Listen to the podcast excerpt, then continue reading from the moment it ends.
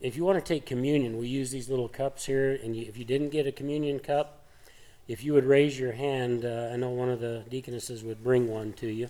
Anybody like that? Need one? Okay, thanks, Marlene. Appreciate that. Okay, good. Want you to be able to partake. Oh, is she getting stuff for people? Huh? What, what did I say? Oh, oh. Thank you for drawing attention to yourself. and how old did you say you were? No, All right. Thank you, Marlene, for helping us. Uh, let's turn to Matthew chapter 6, verses 1 to 6. Matthew 6, 1 to 6. You have your Bibles with you? Many years ago, uh, in our very own community, I was inviting a person to come to our church and uh, just see what it's like and maybe uh, if they would want to worship here with us. And after talking with them for a long time, um, I could tell they were hesitant about coming to our church. And I asked them, I said, uh, well, just tell me what would be so wrong with coming and visiting and just seeing our church. He said, Well, I'll tell you, preacher, what's wrong with your church. He said, That church out there is filled with hypocrites. And uh, the only thing I could think of to tell him was, Why do you think one more is going to make a difference? there is not a person alive that is not guilty of hypocrisy in some way or another. That where we have been disingenuous with other people, where we haven't portrayed ourselves for what we really are. And so we want to talk about that today because we know that's wrong. We know we want to be genuine before God.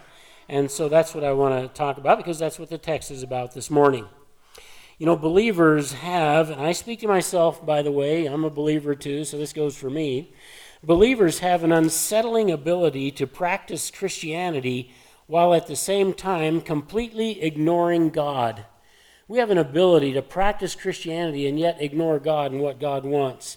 Sometimes we admit that our demonstrations of religious piety, religious holiness, are more for our fellow believers and for them to see than they are for God. We sometimes pray to impress people. Sometimes we sing to bring the house down and let everybody know we're there. We give to demonstrate our generosity and hope other people know it. We speak up at Bible studies uh, sometimes just to remind others of our deep theological insight and knowledge. We have the ability to smile on the outside at other people while inwardly we may be angry with them or angry with God. Yes, we say uh, yes to ministry, uh, but we sometimes have no intention of doing what we said we would do. We get into the Word of God maybe every night, but we lose our place because we simply cannot stay awake or we dissociate from the text and start thinking about other things. We are our best at volunteer work when people are watching, but not so great when we are all alone with a task where no one is watching. We desire a position in the church based on the perceived prestige that it brings. We preach or teach that which is popular instead of God's truth. And doing these things uh, like these means that I'm a hypocrite in some way or another because I care more about what people are impressed with than I do about walking with God in the quietness of a heart that is pure before Him and does things out of love for Him. Uh, I care about what God's evaluation of me is going to be, and I'm saying that for you too. I know you care as well. We care about what God's evaluation is going to be of us uh, when we get before Him on that day of our judgment. Well, I want to turn to Matthew chapter 6, verses 1 to 6. Uh, I have quite a few comments on verse 1, so let me just uh, read that. Jesus Christ is still in the midst of his Sermon on the Mount, and he is teaching us and preaching to us. And he says this Beware of practicing your righteousness before men. I like the fact that he said righteousness instead of your religion.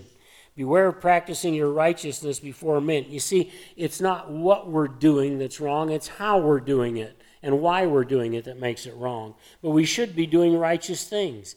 Beware of practicing your righteousness before men, to be noticed by them. So here's our motive. Did I do what I just did so I can be noticed by the people around me, my brothers and sisters, and so that they can really think well of me because I uh, you know said such a great prayer, I did such a great thing? Is that why I'm doing this? Uh, that's the issue that he brings up. So I can be noticed by them. Otherwise, you have no reward with your Father who is in heaven. Now, what that teaches me is that God wants to reward us, God wants to reward you. And He's going to reward you for the things that you do out of righteousness for Him because the Bible tells you to. So, what's at stake here is you and I doing things in the wrong way with the wrong motive, and we lose our reward with God. And I want you to understand that in the Bible, our reward is a big deal. In fact, Paul commands us through Jesus Christ to work for those rewards. We'll say more about that in just a minute.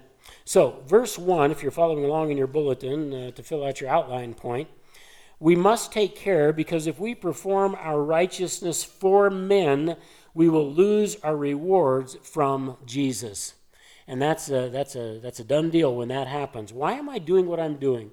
Why do I practice my righteousness the way that I practice it? That's the issue. Now, not all ministry can take place in private. Uh, there's no way you can preach to a crowd of people in private. Although I guess we did it during COVID, right? You were at home and I pre- preached to three, four people. Uh, but it's not the it's not the thing I want to do. Your ministry is often going to be public. You can't serve in Awana in private. You can't serve in, as a Sunday school teacher and not be there. It's a public thing. Sometimes ministry can take place in private, but it often takes place in public. But we're talking about those things that you do both in private and public.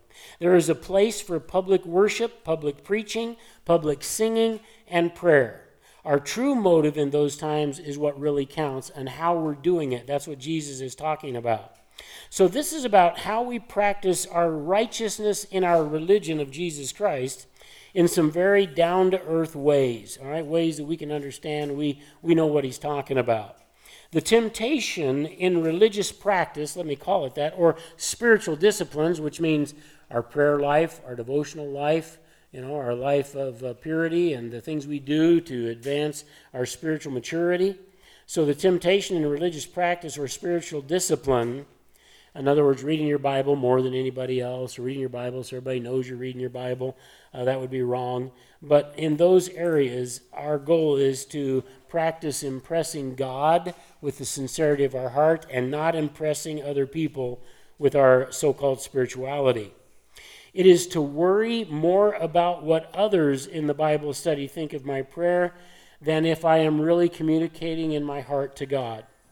It may be to sort of slip up and in a group of Christians accidentally, and I'm saying that facetiously, release information about how much I contributed to a certain charity. Oh, I didn't mean to tell people I gave that much. I'm sorry. Just forget I said that. Well, no, that's, that's probably not going to be taken that way. If my goal is to gain the recognition or admiration of other people by what I am doing, then I get it done then I have received what I desired. Jesus is this saying to us if you do something so you can be noticed by people, if you do something to impress people with your spirituality and they're impressed, or they see you do it, Jesus said no further recognition will be given by God. You get that? When we get to our judgment for, before God and He's not judging us for our salvation, because if we've trusted Christ as our personal Savior, that's a done deal. Your name's written in the book of life. He's not going to judge you for that because you already took care of it. But what about those things that were good works that we did in His name? Those are all going to be judged. And God's going to look at every one of those, and He's going to test the motive of our heart. Why did you do that? And uh, did you do that for my glory or did you do it for your glory, for, for recognition of men or recognition of God? And God says, you know what? You got your reward for what you did because you did it for people. People saw you, they talked about how great you were, and that's a done deal. God will not be recognizing that in heaven. Jesus teaches plainly here that if my goal is to be noticed of men, all right, men and women, in the church or outside the church, and they notice or they, they uh, evaluate it or they reward me, then I have just been given a human reward. A human reward is a temporal reward. A heavenly reward, reward is, a, is a forever reward. Which would you rather have? And if you do it this, uh, you're going to get none if we do it for people. However, uh, we will be forthcoming uh, from God, and he will, he will know the truth of our heart and He's going to reward us for that which we did with a good motive. He's going to not reward us for that which we already got a reward for. People noticed us.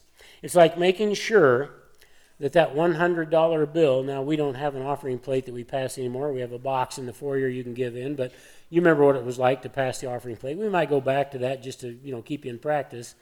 But what is it like if, you know, you know there's a lot of people in your row and you get the offering plate and you take out that nice crisp $100 bill and you lay it across the top of the offering plate, hand it down the row proudly, and everybody's going, Wow, somebody dropped a Franklin in here. How in the world did they get away with that? That's fantastic. Who did that? Was that Bob down there that did that? Uh, you lay it open on the top of the giving plate so that everybody else can look in. People want to know who did that. Wow, it must be him, it must be her. And you get your recognition. God says that's a done deal. They notice. End of transaction. End of transaction. But if you do it without wanting to be seen, all right, without being noticed, and you give it out of your heart, and nobody notices that, that hey, that's a Franklin in there, then the transaction is not over. It won't be taken care of until you're rewarded by God in heaven. It won't be brought up in heaven if you got your reward here because you already got what you wanted. And sadly, it's a temporal reward. It's going to be something that disappears when this world disappears. I did it to be glorified by people, is the issue. And a human's reward I will receive. A reward that is temporal, will not count for eternity. And I need to ask myself the question was it worth that? And the answer is no, it's not worth that. Uh, now you notice in your bulletin we have a text to go to to look at uh, Luke 12, 33 and 34. Luke 12, 33 and 34 speaks to this. Jesus says, Sell your possessions and give to charity. Make yourselves money belts that do not wear out, an unfailing treasure in heaven, where no thief comes near nor moth destroys. For where your treasure is, there your heart will be also. So, what we learn here is that if I'm doing things to impress people, my heart is on the things of this world. If I do things that uh, I want God to see, my heart is on the things of God. And God is telling us don't work for the things that are going to be gone temporary in this temporary world. Work for the things that are going to last for eternity. Those are things done in the right way uh, with the right motive. And so that's our goal. Can you imagine if in America the Actors Guild didn't care about impressing people. Uh, that's their whole life. And they want to make people impressed with them and happy with them. So they do things they probably shouldn't do or really shouldn't do and, and show us things they shouldn't show us because they don't really care what God thinks. They care what people think. And although we're not a part of the Actors Guild, we can be if we're being hypocrites. Would they do things differently if pleasing God was really their motive? Yes, they would. Would I do something differently if pleasing God was really my motive? I'd like to think I would. No reward with your heavenly Father is what the text says. Jesus taught this in his sermon. You will have no reward with your heavenly Father in heaven. There's nothing worse than showing up to an award ceremony and you get nothing. Absolutely nothing.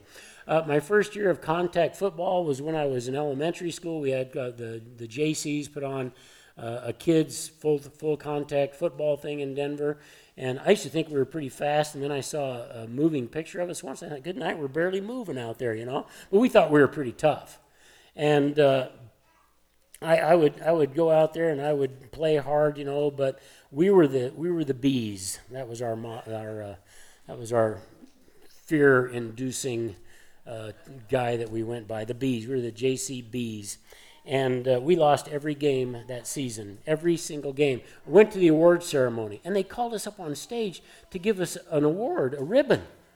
And it never dawned on me that that ribbon was for participation and being good sports because we're such big losers.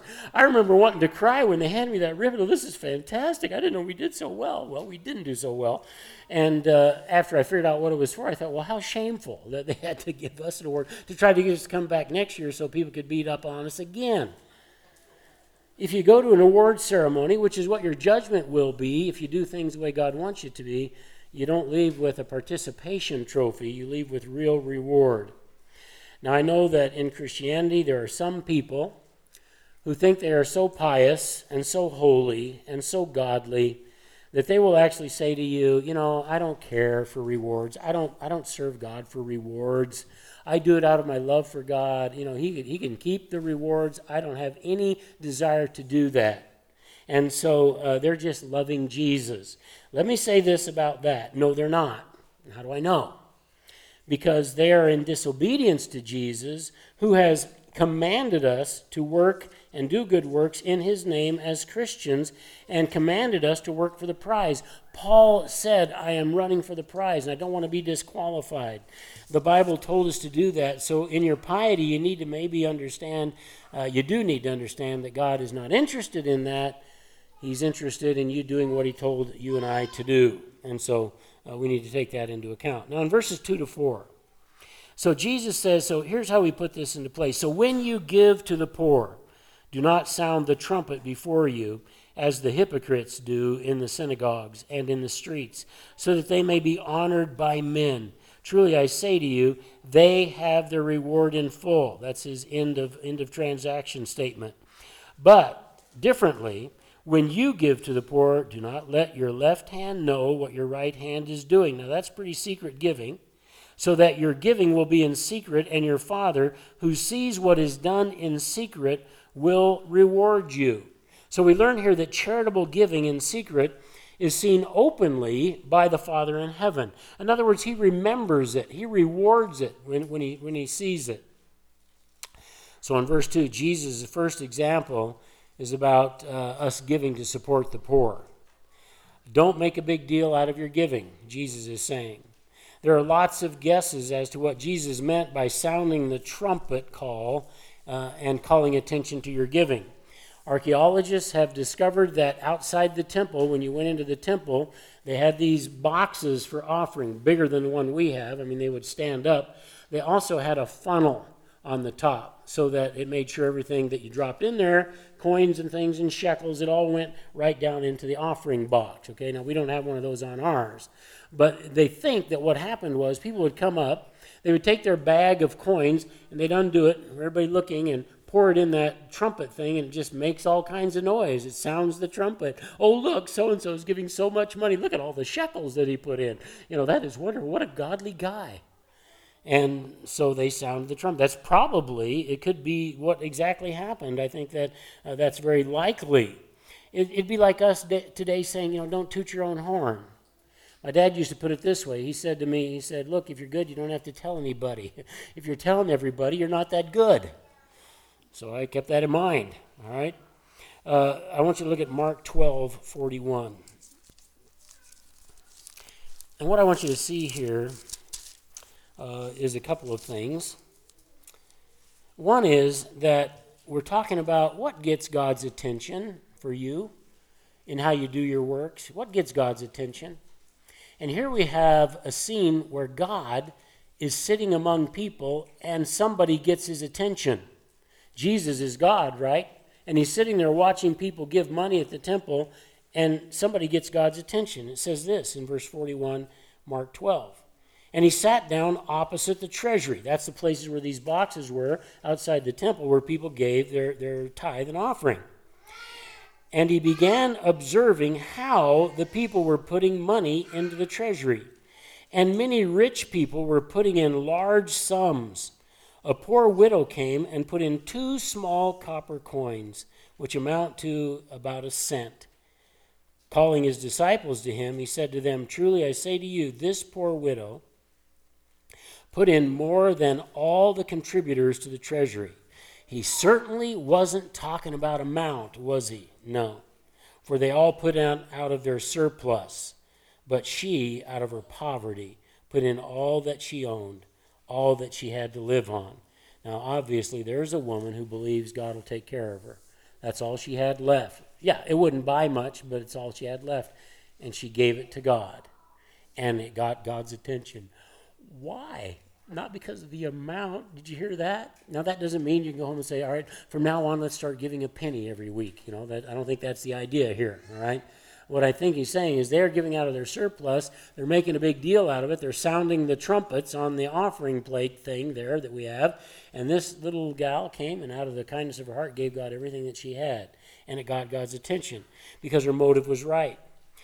Hypocrites involve themselves in charitable giving in order to bring honor to themselves.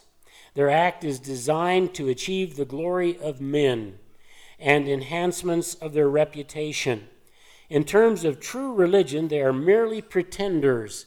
They are just actors, like the hypocrites of Jesus' day in the theater. Uh, what you see on the outside is not what's really on the inside. They gave to be seen of men, and they were seen by men, and God says, You need to know that's the end of the transaction. There will be no reward in heaven for what you did there. You already got it. So I thought how quick we are to trade the now for the then and etern- the eternal for the earthly. And that's what we're really doing here, even in something as simple as giving to the Lord's work. In verse 3, when you give to charitable organizations, Jesus said, be very quiet about it.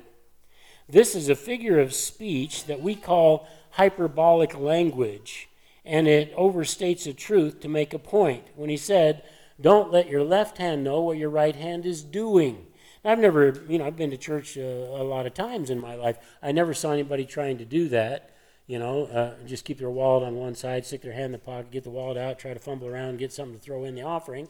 Uh, so the left hand doesn't know that. That's not what Jesus meant, right? We got that. We, we need to do it in secret.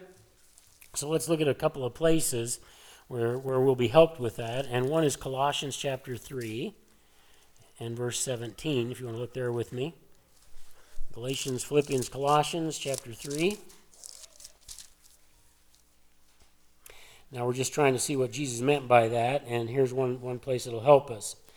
Jesus said, Whatever you do, so even giving money to charitable organizations or the church, whatever you do in word or deed, do all in the name of the Lord Jesus, giving thanks through him to God the Father. So I first do it with the motivation that I'm doing this for God, and it's about God. It's not about me. It's not about what I can impress other people with.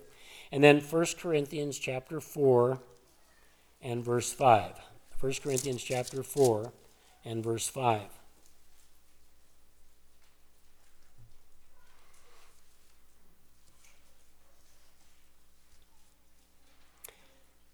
Therefore, do not go on passing judgment before the time, but wait for the Lord who com- the Lord's coming, who will both bring to light the things hidden in the darkness and disclose the motives of men's hearts and then each man's praise will come to him from God. In other words, God is going to weigh your motives for what you did. Whatever you did, whatever righteous work you did, God is going to weigh your motives for that. And if it was the wrong motive, uh, you got your reward. It's a done deal. You didn't do it right. And you got what you, what you asked for a, a temporal value and a reward. By the way, that participation good sport thing I got as a JCB, I threw it away when I got home. It wasn't worth whatever the cloth was it was printed on. And I learned a good lesson from that. Uh, I, I need to go for a better reward. Maybe try harder next year with my team. God knows my motive. God discloses the motive of the heart while we practice our piety. You know what that means?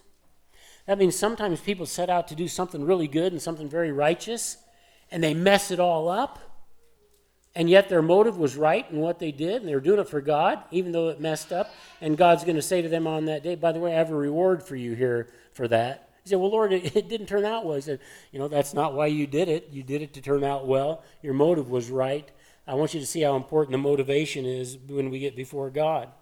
Our motive is giving in giving is the key component of what we have to watch out for here in our hearts. Now, we're just talking about giving right now. We could be talking about any other area where there could be some hypocrisy. Then, verse 4 so that your giving will be in secret, and your Father who sees what is done in secret, and by the way, He never misses anything that you did in secret. Maybe you did something and nobody else was around. You did a good deed. Maybe you picked up a banana peel in the middle of a hallway that nobody else would touch so somebody doesn't get hurt and nobody sees it. It's not on the school camera, and God sees it. And God rewards you for what you did. The purpose is so our giving is not like that of the hypocrites, but rather as a true follower of God.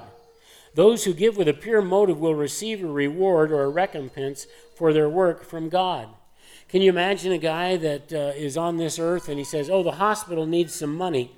So he writes out a check for $20,000 and donates it to the hospital. Yeah, good deed, good work. That was great.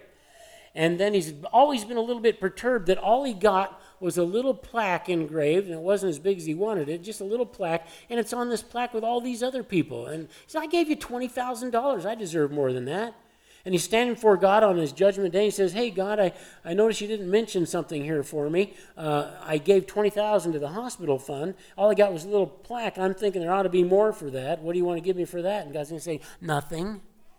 You got your reward. they offered you the plaque. That's what you had in your heart when you gave it, and that's what you got. It's a done deal.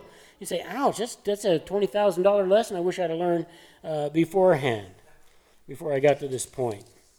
Dr. Blomberg said this Jesus was simply explaining that the motive for charity must not be the desire for praise from other people. And that's all he wants us to know. Now we know it. Verses 5 and 6. We learned that no matter where it occurs, prayer should be a genuine conversation with God. When you pray, verse 5, you're not to be like the hypocrites for they love to stand, other places he just says Pharisees, like the hypocrites, for they love to stand and pray in the synagogues. That's in the, their, their, uh, their church service in, in the Judaism uh, that they practiced, and on the street corners. So that, so here's the reason or the purpose they were praying there, they may be seen by men. Truly I say to you, they have their reward in full. But you, when you pray, go into your inner room Close your door and pray to your Father who is in secret, and your Father who sees what is being done in secret will reward you. Now, notice what he's uh, juxtaposing here. Outside ministry, in the synagogue ministry, a real public thing, he said, uh, do what you need to do in your closet. Now, I don't think Jesus was saying that if I go home and I don't pray in my closet, I'm not as spiritual as other people who do pray in their closet. That's not the point. The point is why I pray and how I pray, and he's trying to get us to see that with this illustration. The purpose of prayer is not to achieve praise and acclaim from people. Have you ever heard somebody pray in a public place and say, Wow, I wish I could pray like that? Or, Wow, every time they pray, this just sounds so holy. I can't do that. This is the second illustration Jesus gives us of how hypocrites pray, and there in the synagogues, here we can say in the church, at home, or in restaurants. They love to stand and pray in the synagogues and on the street corners, apparently because they have a bigger audience there. Dr. Hendricks told us, I may have shared this in another place, but Dr. Hendricks told us about a man on their street, and he lived in Dallas, and they had a street where the men would get together and have a Bible study. And so it came Bible study day. Dr. Hendricks had been working on a guy, I'll call him Mark, down the street, and got him to come to the Bible. So he also got to lead him to Christ. And so he comes to his very first Bible study in his whole life. He'd never been with anybody that had a Bible around anyway. And so he comes in, he sits down, and they do their Bible study. He never contributes. And then it comes time to pray. And so Mark is sitting there, and he's listened to all these prayers. And uh, Dr. Hendricks encouraged him, go ahead and pray. So I don't know what to say. Said, I can't pray like these guys. He said, it's okay, just pray. God knows. And he said, God, he starts out and he said, God, this is Mark. I live just up the street here. And God, he said, I thought he was going to give God his address. He'd never heard people pray except for today, didn't know what to say. And he said that was the most profound prayer I'd heard in months. The other people in the Bible study, they were, they were perusing the Western Hemisphere and its missionaries and great theological enterprises and theological topics. And Mark just wanted God to know hey, I'm here, I trust you, and I want to live for you. And that should impress us so that we get to the place where we do the same thing. There is a difference between mature prayer and show off prayer. There is a difference between humility and false humility. And I grew up around both. If you grew up in the church, so did you. Um, Dr. Hendricks made this observation as well about prayer. I believe it to be true. He said if someone in the church prays long, lengthy prayers in public, you can rest assured it is because they have no private prayer life. And that is something we don't want to have happen to us. Jesus in verse 6 illustrates the attitude of prayer. It is an act of worship, and men have nothing uh, to do with that except to pray along. And it's between me and Jesus. It is not a show to impress others with my hypocrisy. If when I prayed uh, and it was just me and Jesus in the room, well, how would I talk to him then? Would my prayer be different? If you take away my audience and those who sit in judgment on my spirituality, or at least I might think that they do, based on how I pray, what then would I sound like? If Jesus were standing here in the room in the flesh, what would that do to impact what I'm going to say to him in prayer? See, nothing you and I can do for God out of a sincere heart for him will ever escape his notice. And we've been talking about the negative side, but what about that? What about the fact that you know that if I do it sincerely from my heart, God will never miss it and he will reward us for it? And he told us he wants to give us reward. Uh, could you be happy just uh, settling in your heart for God's approval with your spirituality? Could I? Um, I remember when I was just a little bitty boy, I don't know how old I was, but I was little. And I remember we are at my mom's mom and dad, so my grandpa and grandma Agus, Frank and Grace Agus, and we were there for some kind of a family meal. It might have been Easter or something. It was a big, big family meal on Easter. There were a lot of people around the table, and I'm just this little guy sitting at the end. Didn't even have a booster chair. I remember the table's right about here. And my grandpa said, Greg, would you like to pray? I thought, wow, are you kidding me? I mean, we've got some we got some spiritual giants around the table. I'm thinking, wow, these people all know how to pray. Now I get a chance to pray. So I bow my head and I thought, this has to be good. And I need to sound spiritual and sincere, whatever words I use as a little boy for that. And what came out of my mouth was, Dear God. And then everybody at the table burst out laughing, and I got upset because I was embarrassed and I started to cry a little bit. And they're saying, No, it's okay. It was just so funny. I thought, What was so funny? I'm trying to be so spiritual here. And so I think somebody else ended up praying.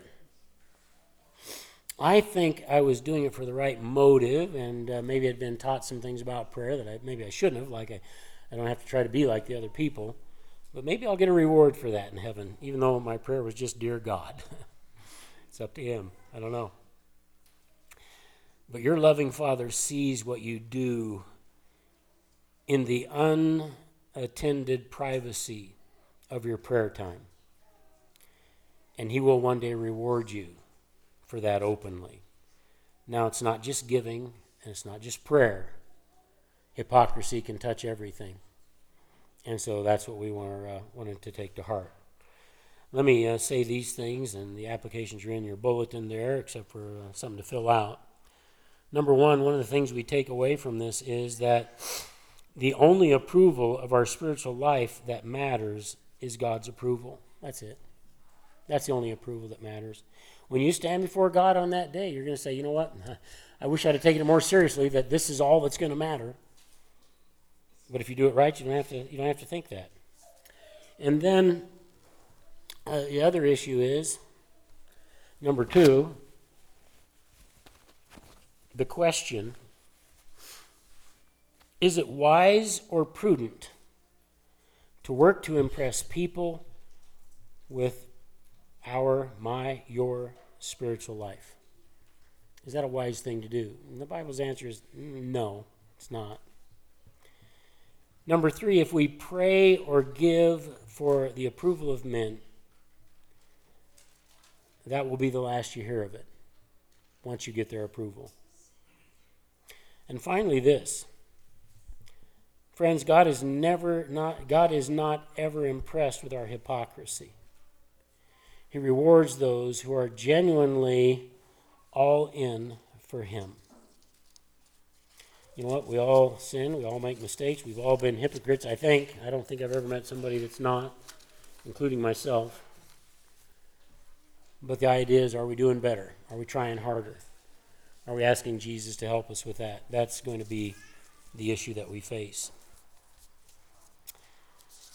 I think I'm going to use for our time around the Lord's table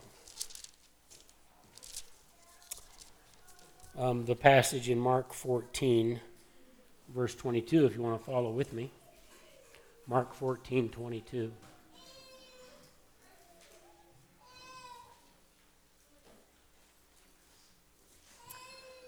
What we want to understand is that when we trusted Christ as our Savior, we entered into a covenant with Him. We are in covenant with God. And Jesus said on the night he was betrayed, This is the blood of the covenant. When you drink this, this uh, grape juice, this fruit of the vine, which is a symbol of the blood of Jesus Christ, you're agreeing that I am in, I am in covenant with God. And a covenant means we need to keep it, and we need to be faithful to it. Well, here's what, how Mark records it. While they were eating, he took some bread, and after a blessing, he broke it, and he gave it to them, and he said, Take it, this is my body. And when he had taken a cup and given thanks, he gave it to them, and they all drank from it. And he said to them, This is my blood of the covenant, which is poured out for many. And he means for the forgiveness of sins. Truly I say to you, I will never again drink of the fruit of the vine until that day when I drink it new in the kingdom of God. And after he sang a hymn, they sang a hymn, he went out to the Mount of Olives.